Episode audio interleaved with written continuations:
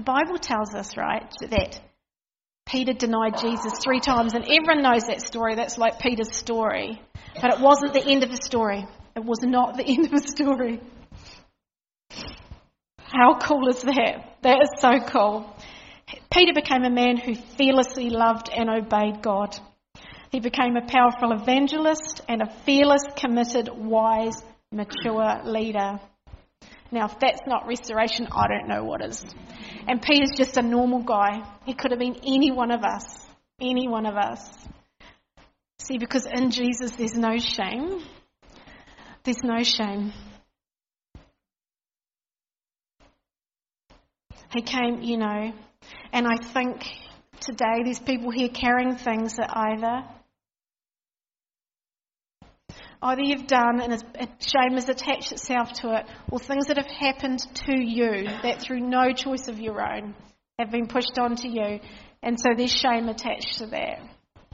Just take those things to Jesus. I know it sounds, I know it sounds simple. I know it sounds simple. So I think I've been discussing this with Mur for months. Our way back to Jesus is very simple, but it's actually quite difficult to do because you've got to be vulnerable. He calls us to be vulnerable. He calls us to be authentic and to just, because He knows anyway. He knows anyway. And when you hand, the thing is, when you hand it over, it's a trusting, isn't it? What is He going to do with that thing? That thing that's so deep inside me that I've never trusted anyone before and that has shame attached to it. And you can trust, you can trust Jesus because I know that because I've done it. So I'm not talking crap. Sorry. Um, but all you have to do, and I would say, take some time alone with Him and just take that thing and place it at the foot of the cross. Place it at the foot of the cross. Now, it may be a journey back because it can be, and it is. Well, it can be, I can tell you. But it's okay because He's got it in hand and He knows what the journey needs to look like and how He needs to get you through that. And that's all good.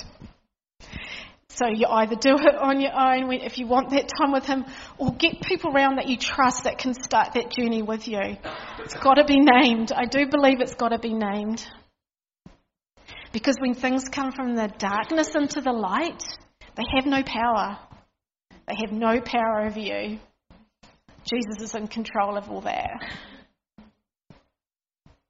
That's what I wanted to say.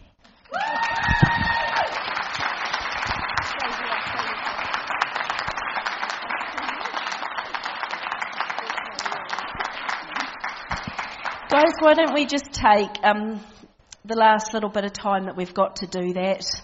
You know, I think to just to take some time to respond to Jesus, eh? Because it's, like we say, it's not a message just to, in a sense, or some, you know, a, a, a Bible teaching to go away with. This is Jesus present with us who wants to say things to us in that way, wants others to come alongside us and stand together.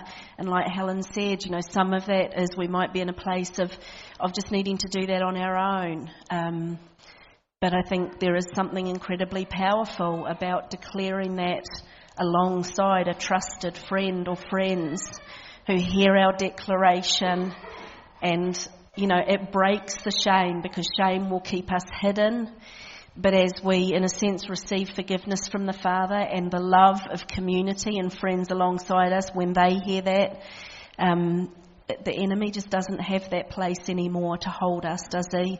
And and I love, you know, Helen all week has been saying, you know, I really feel like there's something around, particularly around the shame, and then Kim's poem was just, you know, was full of that same sense, and even some of the songs that we sung, eh, were, were just about that. Guys, I don't know if we could, David, would you mind just if, just coming and perhaps just um, just so that yeah that we can just take that quiet time before Jesus, but we would just love the opportunity to pray with folks.